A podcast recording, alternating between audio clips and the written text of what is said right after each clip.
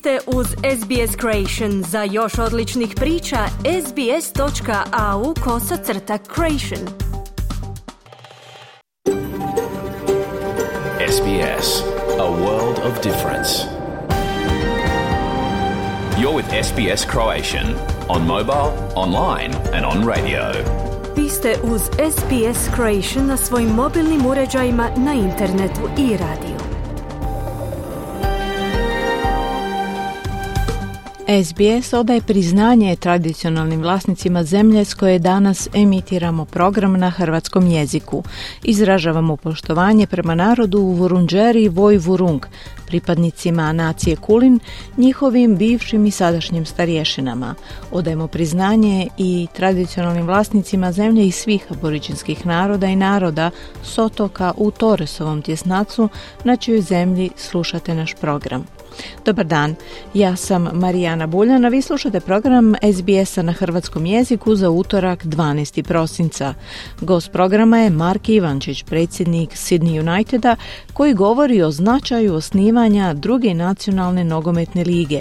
Čućemo i zašto je Australska pošta odlučila obustaviti svakodnevnu dostavu pisama, te zašto su zubari pisali vladi. U Hrvatskoj se uvodi nova demografska mjera. Majke će za svako dijete dobiti po godinu radnog staža. Program počinjemo pregledom vijesti iz zemlje i svijeta. Slušajte nas.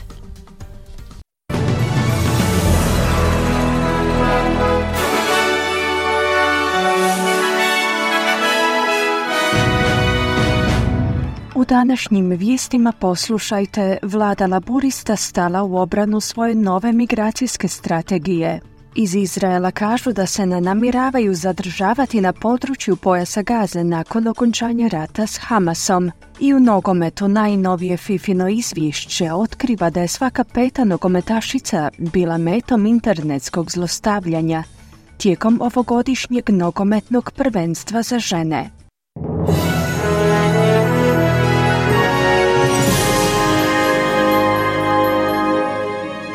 Slušate vijesti radija SBS, započinjemo vijestima iz zemlje. Vlada laburista je stala u obranu svoje nove migracijske strategije, istaknuvši da njome pokušavaju osigurati prioritiziranje australskih državljana prilikom zapošljavanja.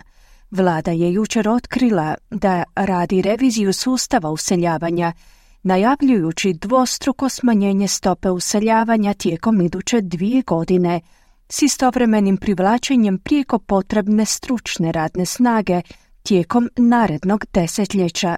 Ministrica unutarnjih poslova Claire O'Neill je kazala da se stope useljavanja trebaju vratiti na održivu razinu nakon što je zemlja u protekloj postpandemskoj financijskoj godini zabilježila vrhunac dolazaka od 500,000. Iz nacionalne stranke su kazali da će nova strategija prouzrokovati manjak nužno potrebnih trgovačkih radnika, dok su u stranci zeleni uputili kritike na račun promjena, komentirajući da je nepošteno da se krivnja po pitanju stambene krize svaljuje na useljenike.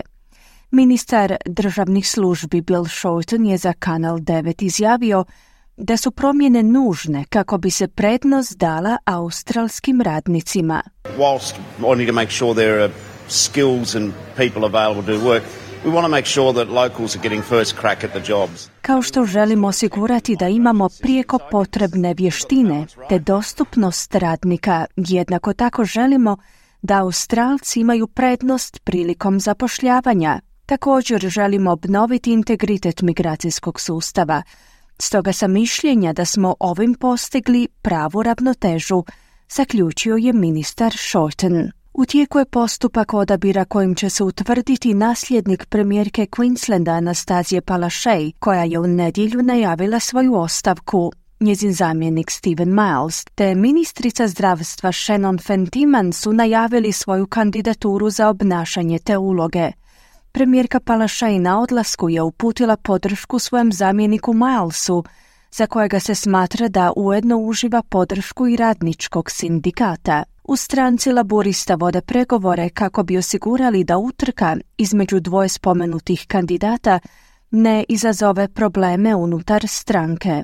premijerka Palašej će službeno podnijeti ostavku guvernerki te savezne države u petak 15. prosinca, dok se klub zastupnika laborističke stranke Queenslanda namjerava istog tog dana sastati kako bi proglasili novog čelnika ili čelnicu.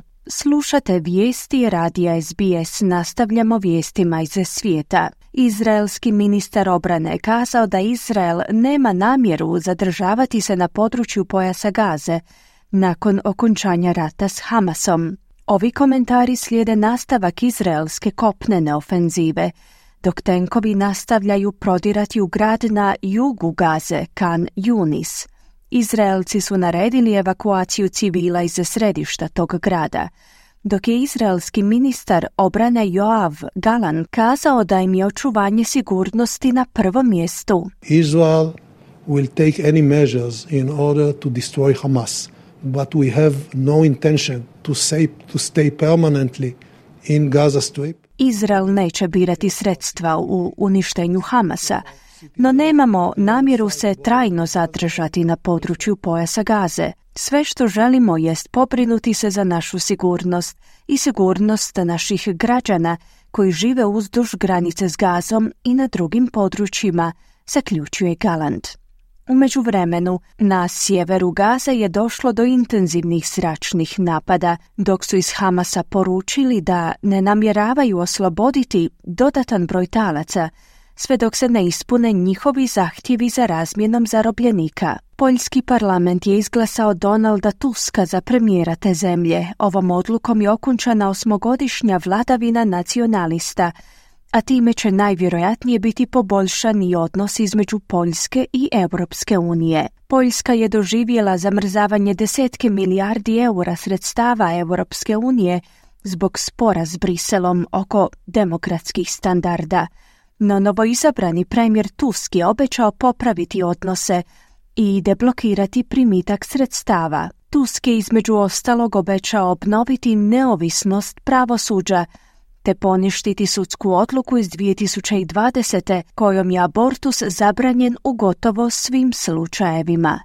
Tusk je kazao da će predano raditi kako bi osigurao da se glas svih Poljaka čuje. To naprawdę jest niezwykła rzecz, że będziemy mogli od jutra naprawiać krzywdy, żeby wszyscy w Polsce. Ovo je izvanredno. Od sutra ćemo biti u mogućnosti popraviti štetu kako bi se svi građani Poljske bez ikakvih iznimaka osjećali kao kod kuće, istaknuo je Tusk. Stručnjaci koji sudjeluju na konferenciji o klimi COP28, koja se održava u Dubaju, kažu da bi kinesko vodstvo po pitanju obnovljive energije trebalo postati oglednim primjerom drugim zemljama koje žele prijeći na takav vid energije. Ovi komentari su uslijedili nakon što je Kina na konferenciji COP28 upriličila događaj na kojemu su predstavili digitalnu transformaciju, organizirajući tom prilikom brojne aktivnosti za razmjenu kineskih praksi i iskustava u transformaciji energije, posebice u digitalizaciji za pomoć u procesu prijelaza na energiju s niskom razinom ugljika. Erik Solheim, predsjednik instituta Green Belt and Road, je kazao da u Kini već bilježe značajan doprinos globalnom prijelazu na zelenu energiju. China is making a huge contribution to the global energy transition. Kina nevjerojatno brzim tempom uvođenja obnovljive električne energije i električnih vozila daje ogroman doprinos globalnoj energetskoj tranziciji, ali i činjenicom da je razvila tehnologije solarnih panela, baterija, električna vozila koja su postala dostupna ostatku svijeta po niskoj cijeni. Dakle, sve je to pozitivno, naglašava Solheim. Dva broda koja s više od 300 Rohingja muslimana, uključujući izgladnjele žene i djecu, su nedjelju ujutro stigla u najsjeverniju indonezijsku pokrajinu Aceh, nakon što su tjednima plutali morem. Jedan brod koji je plutao oko mjesec i pol dana, a koji je prevozio 135 putnika, je stigao na plažu u selu Lamreh u pokrajini Aceh Besar.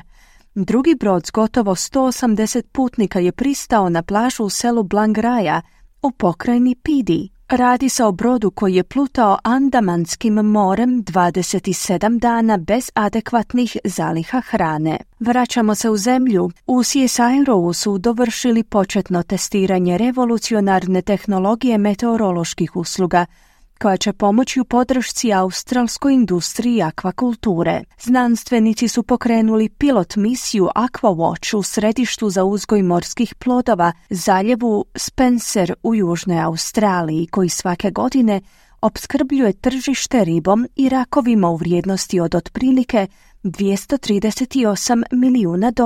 AquaWatch će pomoći ribarima s podacima u stvarnom vremenu o stanju vode, kao i mogućnostima predviđanja razdoblja opasnog cvjetanja algi i drugih zagađivača u oceanu, koji često dovode do pomora riba. I na koncu vijesti iz sporta. U najnovijem Fifinom izvješću je otkriveno da je svaka peta igračica bila metom internetskog zlostavljanja tijekom ovogodišnjeg svjetskog nogometnog prvenstva za žene.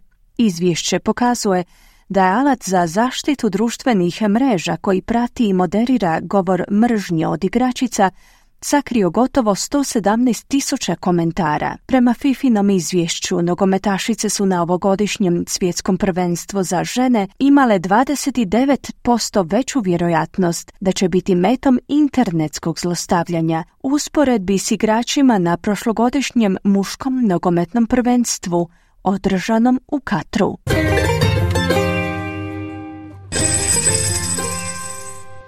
Danas jedan australski dolar vrijedi 0,66 američkih dolara, 0,61 euro te 0,52 britanske funte. I na koncu kakvo nas vrijeme očekuje tijekom današnjeg dana u većim gradovima Australije. Perth sunčano uz najvišu dnevnu temperaturu do 33 stupnja Celzija. Adelaide manji pljuskovi 26 stupnjeva, Melbourne djelomična naoblaka 31, Hobart sunčano te 25 stupnjeva, Canberra djelomična naoblaka 31 i u Sidneju će prevladavati djelomično oblačno uz 28 stupnjeva, Brisbane također djelomično oblačno te 30 stupnjeva i na posljedku Darwin, gdje će prevladavati manji pljuskovi te mogućnost razvoja olujnog nevremena uz najvišu dnevnu temperaturu do 34 stupnja Celzija. Slušali ste vijesti radija SBS. Za više vijesti posjetite SBS News.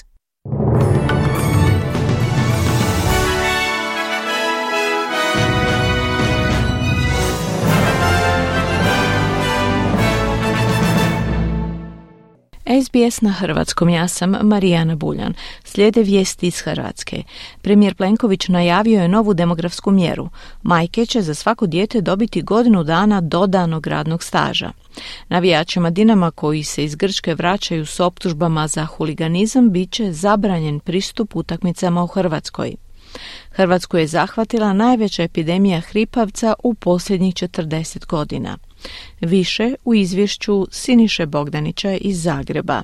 Održana je sjednica vrha HDZ-a, nakon koje obično premijer Andrej Plenković, šef stranke, stane pred novinare kako bi komentirao aktualne političke teme. Ovoga puta najavio je skoru sjednicu Vijeća za demografsku revitalizaciju te mjeru kojom namjerava majčinstvo i rađanje djece u Hrvatskoj učiniti atraktivnim. Da će idućega tjedna biti održano Vijeće za demografsku revitalizaciju, do kada se priprema i puštanje u javno savjetovanje nacrta strategije demografske revitalizacije. Ponovio sam ovu mjeru po kojoj će dosadašnjih 6 mjeseci za svako rođeno dijete biti povećano na 12 mjeseci, dakle kao 1 godina radnog staža za majke koje su rodile dijete. Na taj način usvajamo jednu mjeru koja u nekim drugim zemljama koje imaju višu stopu fertiliteta pokazala dobre rezultate. Dakle, radi se o mjeri kolokvijalno zvanoj majčinski dodataka, koja se smatra najvećom diskriminacijom i nepravdom kada je o umirovljenicama riječ, budući da se priznaje samo majkama koje su se umirovile 1. siječnja 2019. godine i kasnije. Hoće li se novi majčinski dodatak priznati samo budućim umirovljenicama, tek ćemo vidjeti, Ostvarili se najcrnje prognoze, postojaće 3 kategorije majki umirovljenica, one koje će dobiti godinu dana staža po djetetu, one koje su ostvarile 6 mjeseci po djetetu i one nevidljive i gurnute u zapećak koje nisu i neće dobiti ništa. S ovom temom već se dugo bave umirovljeničke udruge, a koliko su uspjeha u borbi protiv diskriminacije imale,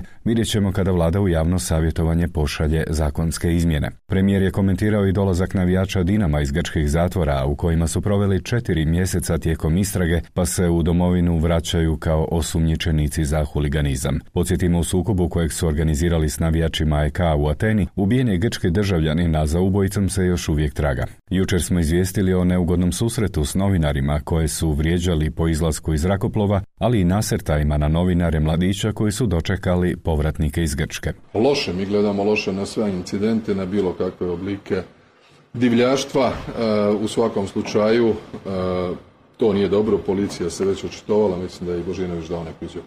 Policija je ta koja procjenjuje stupanj ugroze ili obrazac ponašanja pojedinih osoba koje su prema njihovim evidencijama očito osobe koje inače čine određene prekršaje ili eventualno čak elemente koje imaju kaznena djela, prema tome na njima je to da podnose inicijativu. Dakle, 4 mladića iz dočeka Dinamovih huligana policija je privela zbog paljenja baklji na aerodromu. Evo kako je to komentirao ministar unutarnjih poslova, ujedno i potpredsjednik vlade Davor Božinović. Ovako, što se tiče Zračne luke Zagreb, vi znate da tamo postoji policijska postaja koja je redovito radi na osiguranju zračne luke, tako da ja ne bi... Pa vidite, ono što vam ja mogu reći to je da je policija jučer intervenirala, 4 osobe su privedene, one su, nad njima je otvorena kriminalističko istraživanje i bit će danas izvedeni pred, prekršajni sud. Dakle,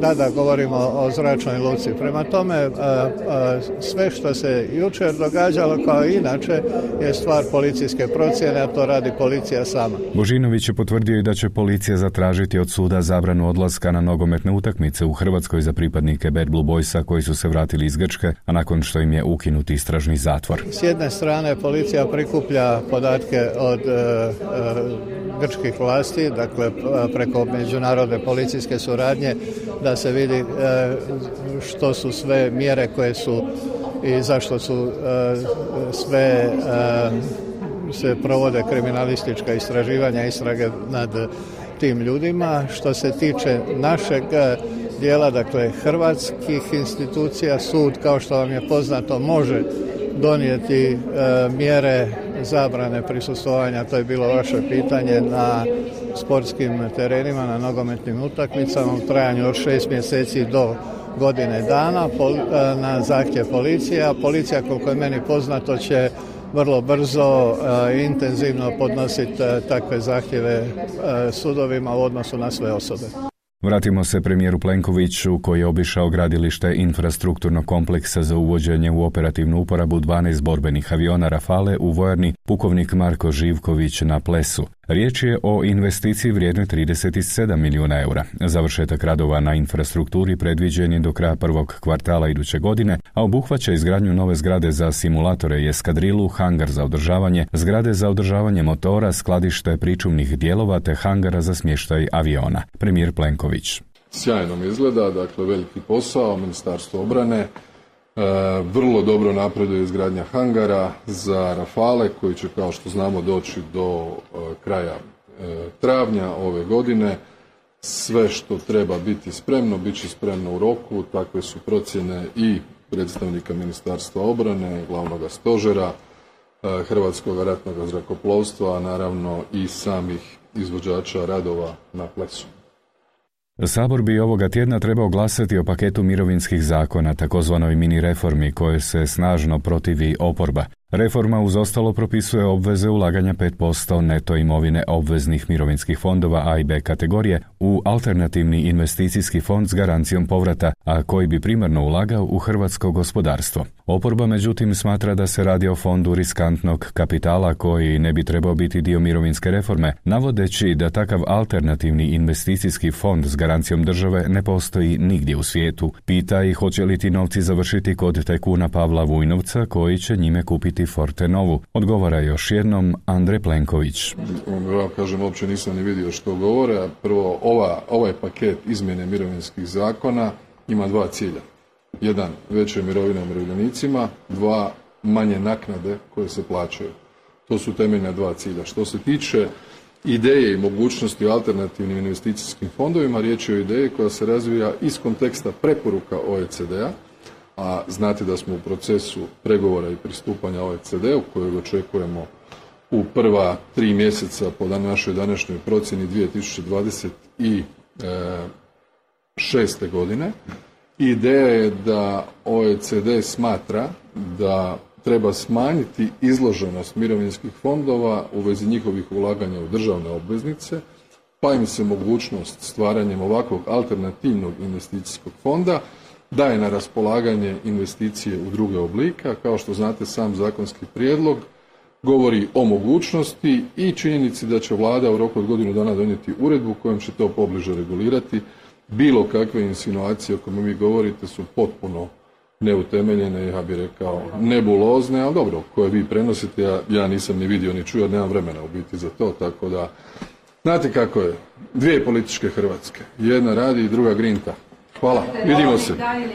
U Hrvatskoj je od hripavca do sada oboljelo 2312 osoba, najviše mladih od 10 do 14 godina, a po broju oboljelih prednjače grad Zagreb te Splitsko-dalmatinska županija, izvijestio je Hrvatski zavod za javno zdravstvo. U zavodu su do sada testirana 5342 pacijenta, od kojih je oko 35% bilo pozitivno. U Splitskoj bolnici hospitalizirane su 4 bebe. Riječ je o epidemiji hripavca kakva nije viđena u zadnjih 40 godina, a mnogi liječnici vide ovu bakterijsku bolest po prvi puta u životu. Uzrok epidemiji stručnjaci nalaze u jačanju antivakserskog pokreta i neurednom docijepljivanju djece. Epidemiologinja Hrvatskog zavoda za javno zdravstvo Goranka Petrović za javnu televiziju kaže: najugroženiji su stvari dojenčad, dakle mlađi od 12 godina, naročito ona koji nisu stigla primiti 3 doze cjepiva, a trudnice u stvari ako one obole i u trenutku recimo rode, onda zapravo direktno izlažu riziku zaražavanja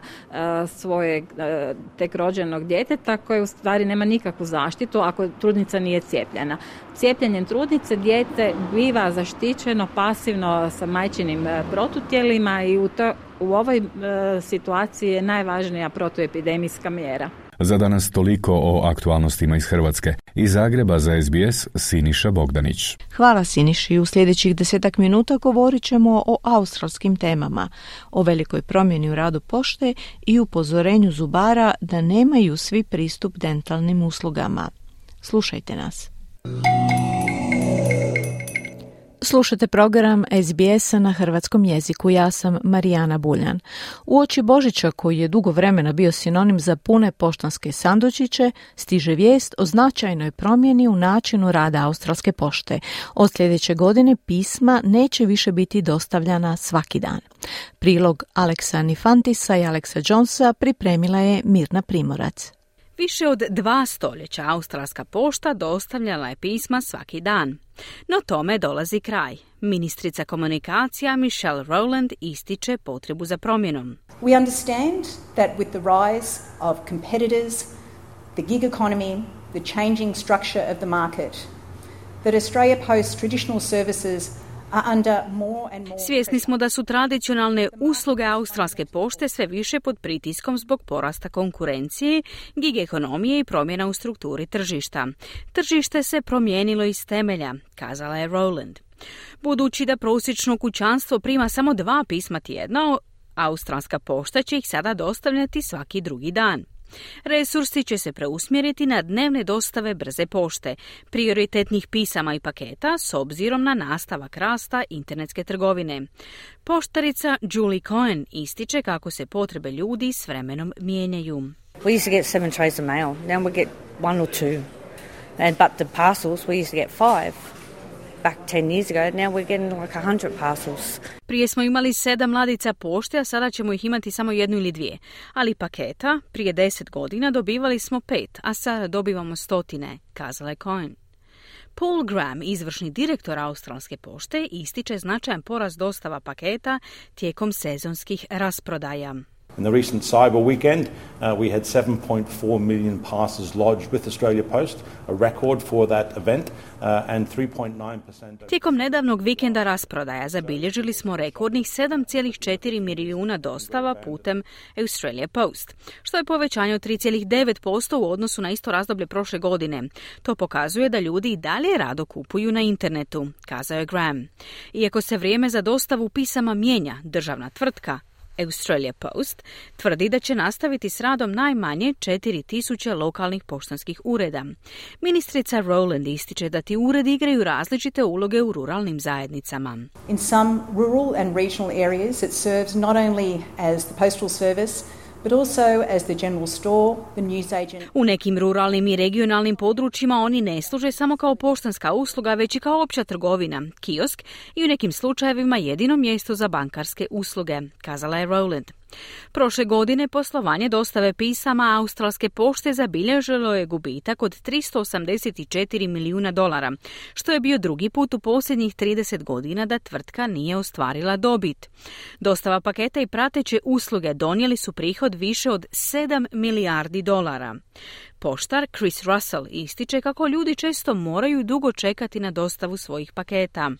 The feedback we're getting from the community that they're outside waiting for their parcels, they're not waiting for the water bill.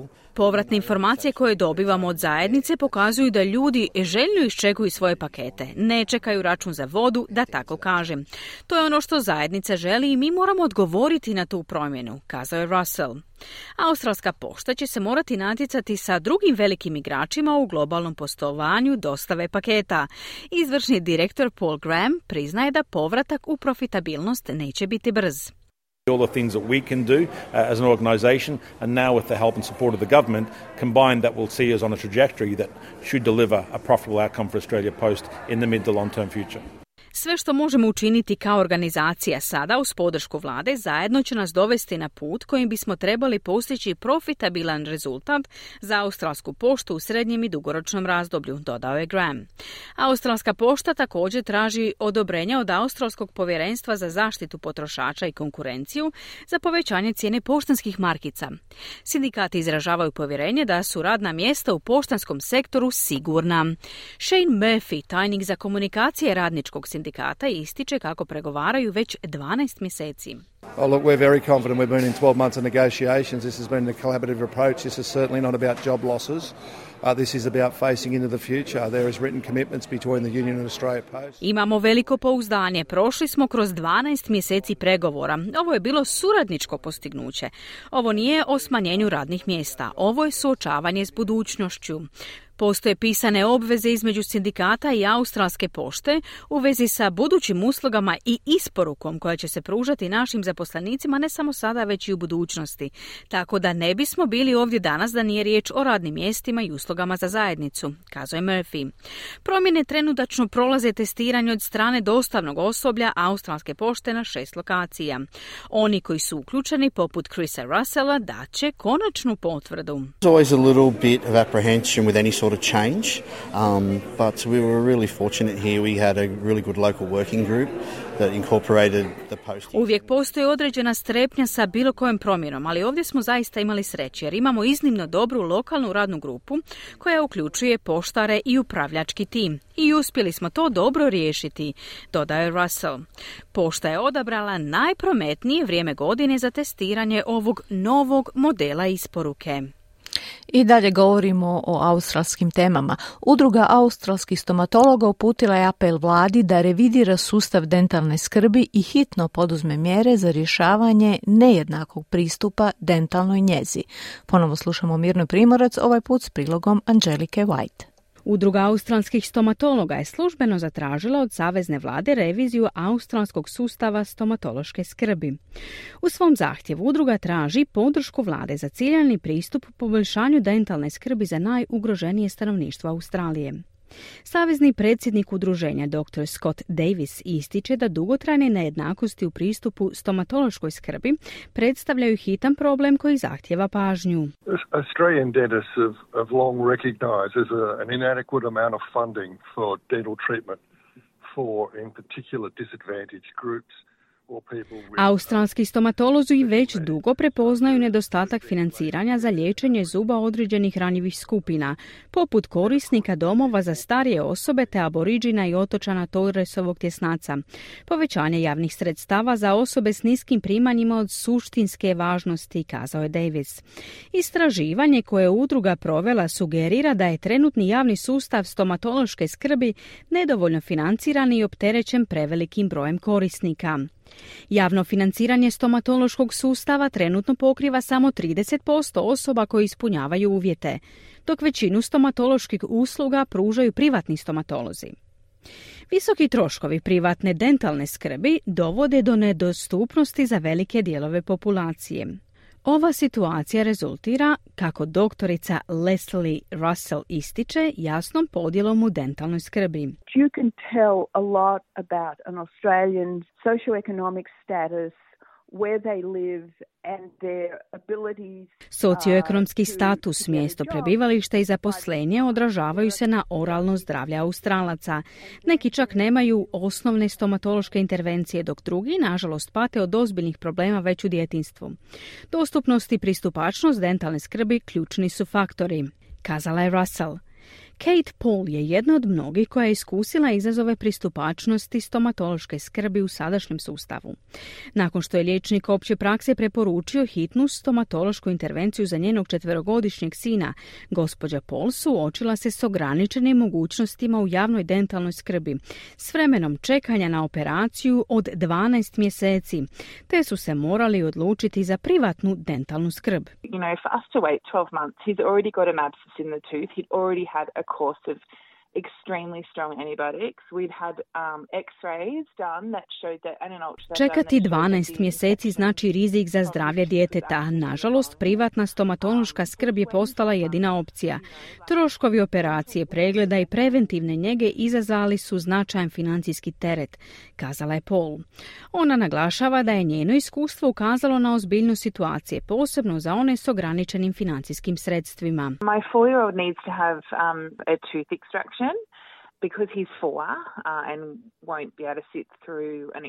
Mom 4-godišnjaku je trebalo izvaditi zub, samo zato što ima 4 godine i što nije mogao mirno sjediti u zubarskoj stolici tijekom zahvata, trebala mu je opća anestezija. Mislim da su ukupni troškovi iznosili blizu $5,000, dodala je Paul. Kaže da je njeno vlastito iskustvo jasno pokazalo koliko je situacija teška, osobito za one koji si ne mogu priuštiti znatne troškove privatne stomatološke skrbi. When I went down to the dental clinic and saw the other children in the waiting room, they were horribly sick. They were holding their faces and they. Kada sam posjetila stomatološku kliniku i ugledala drugu djecu u čekaonici, bila su strašno bolesna. Držala su se za lice, a jedan mali dječak je imao vidljivo natečeno lice zbog problema sa zubima. Pomislila sam, vau, osjećam se kao da sam u nekoj vrsti krizne skrbi, izjavila je Paul. Doktorica Russell tvrdi da se nedovoljno čini kako bi se riješila drastična nejednakost u pristupu stomatološkoj skrbi, nepravda koja stalno odražava nepovoljan položaj. Unatoč pozivima da se stomatološka skrb integrira u australski sustav zdravstvene skrbi Medicare, doktorica Russell kaže da je visoka cijena tog procesa odvratila vladu od tog poteza. I mean, the estimates of the cost are somewhere between $7 and $10 billion a year. And we'd have people would have to be willing to Procjene troškova kretale su se između 7 i 10 milijardi dolara godišnje. Ljudi bi morali biti spremni platiti dodatnu naknadu za Medicare kako bi se možda iskoristio dio novca koji se trenutno koristi za popuste privatnih zdravstvenih osiguranja. Razumijemo zašto su vlade izbjegavale tu temu kada pogledate znakove dolara koji su uz nju povezani, dodala je Russell. S obzirom na ove visoke troškove, Udruga stomatologa zagovara da vlada umjesto toga uspostavi ciljane programe za pružanje potpore najranjivijim dijelovima australskog stanovništva. Dr. Davis tvrdi da je udruga predložila da prva šema koja će biti uvedena podržava starije osobe, jednu od skupina najosjetljivijih na loše zdravlje zuba. The seniors dental benefit schedule really came to a fore after the Royal Commission into Aged Care, and we identified there are particular Australians who have Raspored stomatoloških naknada za starije osobe doista je došao u prvi plan nakon što je Kraljevsko povjerenstvo za skrb za starije osobe identificiralo određene Australce s vrlo lošim oralnim zdravljem, što značajno utječe na njihovo opće zdravlje. Stoga smo zamolili vladu da razmotri skromnu svotu novca od približno $100 milijuna kako bi se pomoglo svim ovim starijim Australcima čije je zdravlje ugroženo nedostatkom oralne zdravstvene zaštite, dodao je dr. Davis. Koristeći ovu šemu stomatoloških beneficija za starije osobe kao model, udruga sugerira da bi se slične šeme mogle uvesti za aboriđine i stanovnike Torresovog tjesnaca, osobe s invaliditetom i one s niskim primanjima. Dr. Davis tvrdi da bi to dramatično poboljšalo opće zdravlje, što bi dugotrajno smanjilo državne troškove. Well is the significant impact that poor oral health has on general health. Loše oralno zdravlje ima značajan utjecaj na opće zdravlje. Stomatolozi znaju da paradentalna bolest može posebno utjecati na zdravlje kardiovaskularnog sustava, zdravlje bubrega, demenciju, artritis, dijabetes i mnoga druga stanja koja su pogoršana ili postaju nestabilna zbog lošeg oralnog zdravlja. Vlada koja ulaže u podršku dobrom oralnom zdravlju zapravo će smanjiti teret bolesti u zajednici u cjelini, dodao je Davis. Senatska istraga o pristupu stomatološkim uslugama u Australiji trenutno je u tijeku, a očekuje se da će izvješće biti objavljeno u veljači. Dr. Davis izražava nadu da će rezultati istrage potaknuti nužnu vladinu akciju. What's important is they'll be able to highlight these needs and hopefully educate the government members. Ono što je važno jest da ćemo moći istaknuti ove potrebe i nadamo se da ćemo educirati članove vlade o tome koliko je važno suočiti se s ovim vrlo značajnim izazovima s kojima se australske zajednice suočavaju, posebno oni ljudi koji su u nepovoljnom položaju i financijski ne mogu sami platiti privatnu dentalnu skrb. Na posljedku je kazao Davis. Bila je to Mirna Primorac s prilogom Anđelike White. Ostanite dalje uz programe SBS-a na hrvatskom jeziku. U nastavu možete čuti razgovor s predsjednikom nogometnog kluba Sydney United koji će biti u novoj drugoj nacionalnoj ligi. Prije toga malo glazbe. Vi ste uz SBS na hrvatskom jeziku, ja sam Marijana Buljan. Iz Australskog nogometnog saveza su koncem prošlog mjeseca objavili da će natjecanje u dugo očekivanoj drugoj nacionalnoj ligi početi u travnju 2025. Među 8 utemeljiteljskih klubova ove nove lige našao se i Sydney United 58, ranije poznati kao Sydney Croatia. Bio je to povod za razgovor s predsjednikom kluba Markom Ivančićem. Razgovor je vodila Ana Solomon. Prije svega u ime programa Radija SBS na hrvatskom jeziku upućujem čestitke vama, Mark, kao predsjedniku kluba iz Sydney Unitedu, što ste postali jednim od osnivača nacionalne druge lige. Thank you very much. Very proud moment for the club and everyone involved that made it happen. And a special thanks to the board. Hvala vam najljepša. Ovo je trenutak velikog ponosa za klub i sve one koji su pridonijeli ovom uspjehu. Posebnu zahvalnost bih uputio članovima odbora Sydney Uniteda za njihov trud koji su uložili kako bi došli do ovog rezultata. Što to znači za klub? Na koji način će ova odluka utjecati na Sydney United? How will it affect Sydney United? Well, obviously the club gets the opportunity to participate and compete now on a national stage. Očito je da je ovim klub dobio priliku natjecanja na nacionalnoj razini, što znači povratak na razinu od prije 20 godina, na koju je klub naviknuo. 2004. godine Nacionalna nogometna liga je ukinuta, a što je pak utjecalo i na sve one klubove koje su utemeljile migrantske zajednice, budući da su time i oni isključeni. Nakon toga je uspostavljena A-liga. To je pak s pravom razljutilo mnoge ljude, navijače tradicionalnih nogometnih klubova poput Sydney United koji su se osjećali zapostavljeno.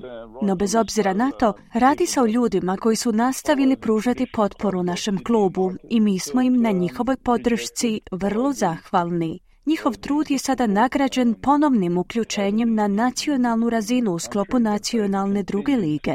To je, kako za nas, tako i za ljude koji su nas vjerno pratili, velika stvar. Time smo dobili priliku da se ponovno uzdignemo i pokažemo koje su naše sposobnosti. Svih 8 utemeljiteljskih klubova ovog novog turnira su bili podvrgnuti rigoroznom procesu provjere, ispunjavajući kriterij organizacije Football Australia za ulazak u nacionalnu drugu ligu. Kako je izgledao čitav proces? Je li bio izazovan? Well, you said it all. It was a rigorous process. It was long. It's taken some years to get to this stage. You know, it didn't just start a few months ago. This has been spoken about. Da, bio je to dugotrajan proces. Godine su trebale proteći da bismo došli do ovog postignuća. To nije proces koji je započeo prije nekoliko mjeseci. O ovome se raspravljalo godinama. Završna faza ovog procesa je zahtijevala puno dokumentacije, puno rada kako bi se klub prikazao u takvom svjetlu koji opravdava njegovo uključenje u nacionalnu drugu ligu. Dakle, sve je trajalo jako dugo i bilo je izazovno, no rečeno mi je da je naša prijava bila jedina prijava kojoj nije ništa nedostajalo, dok je nekolicina drugih klubova bila podvrgavana naknadnim provjerama kako bi ispunili tražene uvjete. Možemo biti vrlo ponosni na naš odbor i sve one koji su sudjelovali u procesu podnošenja prijave, budući da je naša prijava bila jedina potpuna prijava.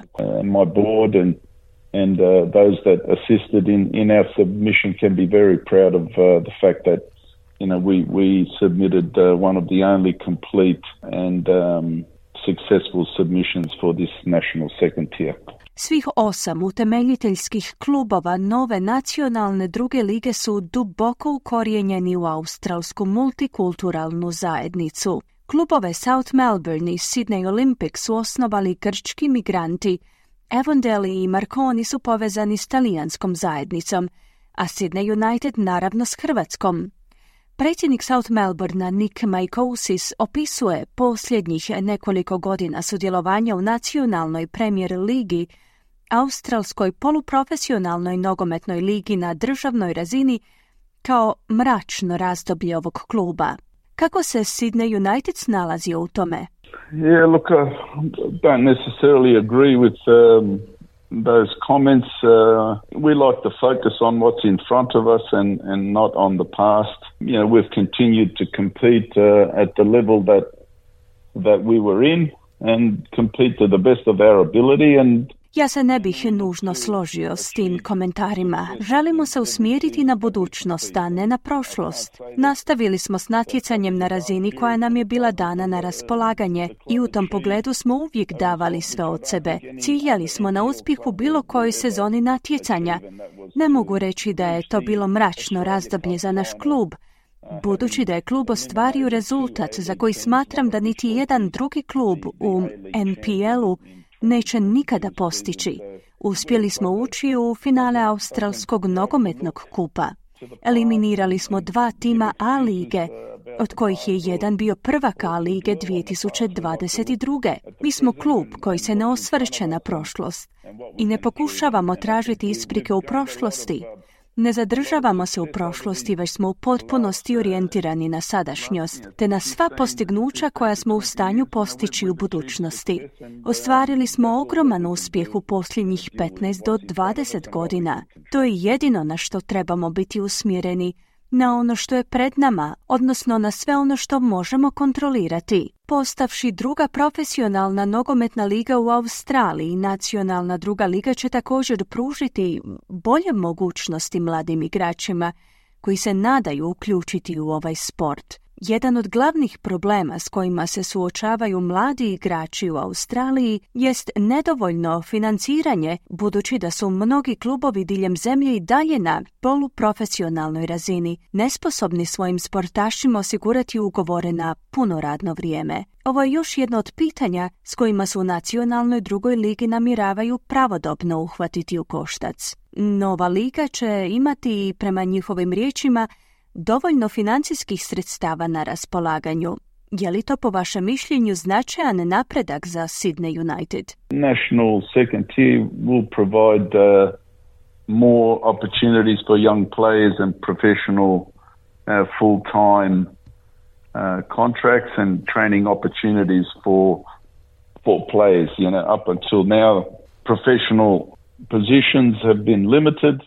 Sigurno je da će druga nacionalna liga omogućiti mladim profesionalnim igračima puno više prilika, kako u ugovorima na puno radno vrijeme, tako i u brojnim mogućnostima treniranja. Sve do sada mogućnosti bavljenja profesionalnim nogometom su bile ograničene.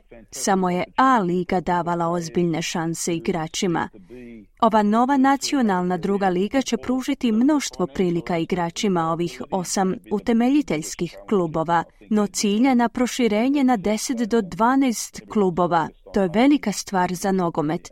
I smatram da će se time otvoriti mnoge sjajne prilike za nogometaše koji žele izgraditi karijeru u ovom sportu. Smatram da će financijski aspekt i održivost predstavljati najveći izazov za ovu ligu. Mislim da je svatko toga svjestan. Svima je cilj učiniti ovo natjecanje uspješnim. Preston Lions, nekadašnji Preston Macedonia Soccer Club, je očito još jedan klub kojega se dovodi u vezu sa zajednicom useljenika. To je pak rezultiralo sukobima između klupskih navijača u prošlosti, poput incidenta između Preston Lionsa i navijača South Melbourna. U prošlosezonskom finalu Australian Kupa nekoliko navijača Sydney Uniteda je dobilo doživotnu zabranu pristupa nogometnim stadionima nakon izvođenja nacističkih pozdrava, a sam klub je trebao platiti novčanu kaznu u vrijednosti od $15,000 uz nekoliko drugih sankcija. Nick Galatas, predsjednik Udruženja australskih nogometnih klubova, kaže da će nacionalna druga liga nastojati prigrliti bogato kulturno nasljeđe ovih klubova, te da je na klubovima da rješavaju probleme s kojima se suočavaju. Kako se vi u klubu namjeravate uhvatiti u koštac s navedenim problemom, kako se on ne bi ponavljao u budućnosti? I think enough has been said on the topic. The club has publicly stated its position on the issues that happened on that night. Mislim da se o tome dovoljno govorilo. Klub je javno objavio svoje stajalište o incidentu koji se dogodio tog dana. Radi se o tek trojici navijača koja su bila optužena i na njima je da se brane. Na pojedincima je da snose odgovornost. Ovo nije klub koji se bavi politikom, ne slijedimo nikakvu političku ideologiju. Mi se isključivo bavimo nogometom. Nogomet je naš smisao postojanja i mi smo njegovi predstavnici, a tako će ostati i u buduće. Mediji su bili usmjereni na nekoliko pojedinaca na utakmici, na kojoj je bilo 16,500 obožavatelja nogometa, od kojih je većina došla podržati Sydney United. Većina njih su bili Hrvati koji su došli uživati u utakmici, te koji su slavili povijesni uspjeh kluba. Smatram da se zbog medijske pozornosti koja je bila orijentirana u krivom smjeru taj uspjeh previdio. Držim da su nam mediji ukrali tu priliku da slavimo tako jedan važan povijesni trenutak za klub. Umjesto toga, radije su se osvrnuli na negativnost koju je prouzrokovalo nekoliko pojedinaca. Zbog toga je većina navijača krivo kategorizirana, a većina njih je došla bez ikakve političke pozadine, samo kako bi uživala u nogometnoj utakmici, uspjehu kluba, te na koncu kako bi iskazala ponos spram ostavštine australskih Hrvata. Zašto se ne usmjerimo na to? Idemo nastaviti vijoriti našu zastavu na ponos kluba i čitave zajednice. That the majority of people there have been, I think, branded incorrectly. Good people with no, political agenda coming there to enjoy the success of the football team and to show pride in the Croatian heritage which was represented on the night. So let's focus on that. That's what we're focused on. We're focused on the future and continuing to fly the flag for the club and for the community. I na koncu, po vašem mišljenju, hoće li nogomet u Australiji doživjeti procvat s uspostavom nacionalne druge lige? Kako će ona pomoći rastu popularnosti ovog sporta u Australiji? Well, I think it definitely you've got another national second tier, which will give much more exposure to the game. I think there's a lot of interest in the game. Nacionalna druga liga će popularizirati nogomet u Australiji. Smatram da je puno ljudi zainteresirano za nogomet i u ovom trenutku navijači mogu gledati svoje omiljene klubove isključivo na razini nacionalne Premier lige, koja uživa ograničenu pozornost medija. No sve se na koncu svodi na državnu razinu. Ulaskom na nacionalnu scenu s besplatnim emitiranjem na nacionalnoj televiziji znači puno veću izloženost sjajnih klubova koji trenutačno igraju za NPL. Ako taj standard igre bude emitiran putem javnih medija, ljudi će shvatiti da u ovoj zemlji imamo puno više talentiranih igrača no što su oni to mislili. Samim time i popularnost nogometa će rasti. Mladim igračima treba dati više prilika da se pokažu ne samo na nacionalnoj, već i na međunarodnoj razini. Nema sumnje da će ovaj novi turnir otvoriti igračima mogućnost napretka te im omogućiti odlazak u inozemstvo. S Markom Ivančićem, predsjednikom nogometnog kluba Sydney United 58, razgovarala je Ana Solomon. Mi smo se time približili kraju programa, pa vas podsjećamo ukratko na vijesti dana.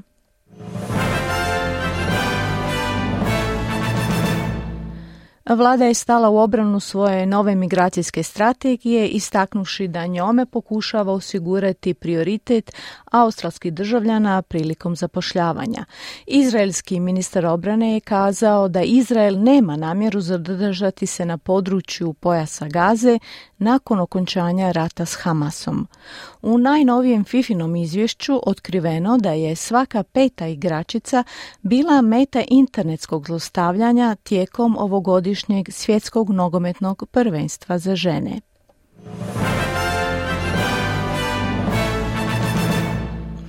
I bilo je to sve za danas u programu radija SBS na hrvatskom jeziku. Ja sam Marijana Buljan.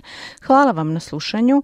Budite s nama ponovo u četvrtak u isto vrijeme od 11 do 12 sati. Podsjećamo vas da je naš program na rasporedu i u petak u isto vrijeme od 11 do 12 sati, te da subotom u 14 sati možete čuti reprizu programa od petka. Želim vam ugodan dan i do slušanja. Želite čuti još ovakvih tema? Slušajte nas na Apple Podcast, Google Podcast, Spotify ili gdje god vi nalazite podcaste.